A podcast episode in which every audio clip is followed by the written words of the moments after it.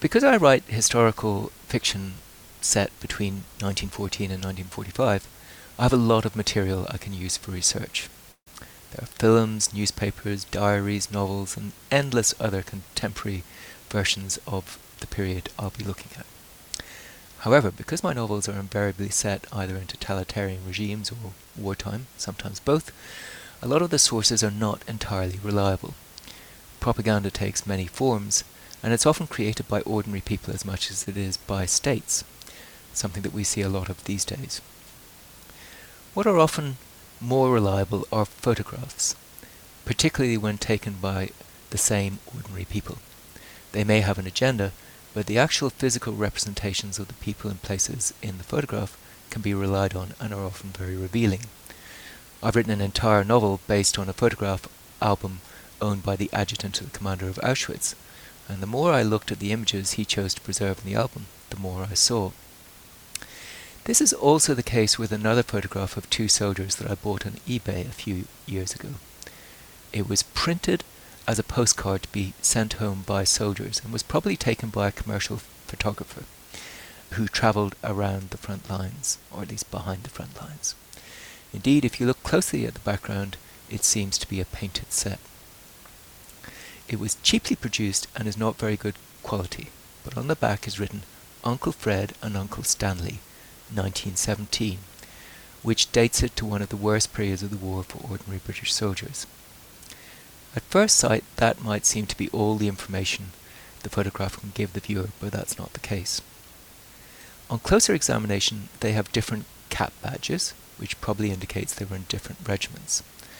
That's interesting, but in Stanley's case, the badge is the only one of his brass buckles and buttons which is shiny, in contrast to Fred's, which are all gleaming. I think this means that Fred's role was in the rear, whereas Stanley fought in the trenches, where a shiny badge or button would have been a target for a sniper. In addition, if you look at the cleanliness of their uniforms, Stanley's is filthy, which is consistent with his spending time in the trenches. To be fair, Fred's isn't in great condition either. And it suggests to me that unlike in movies where uniforms are often immaculate, the reality of warfare then was that the soldiers were often caked in mud, whether they were in the front line or not, and that they had very infrequent changes of uniform.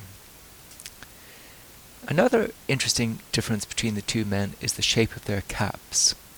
Stanley's has had the stiffener taken out of it, so it has a much softer shape, perhaps so that it could be worn under a steel helmet, whereas Fred's has not.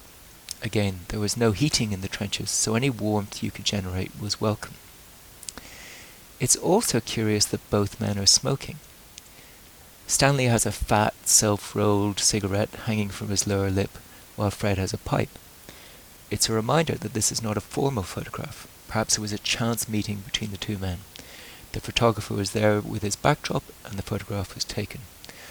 Or perhaps this is how their family would recognize them. It was a joke they were sharing with their loved ones back home.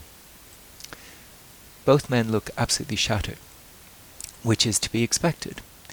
But for me, anyway, reveals something about the stress under which they lived and uh, often died.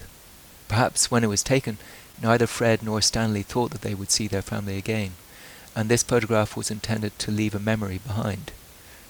One which, curiously, I'm still discussing 105 years after the image was captured.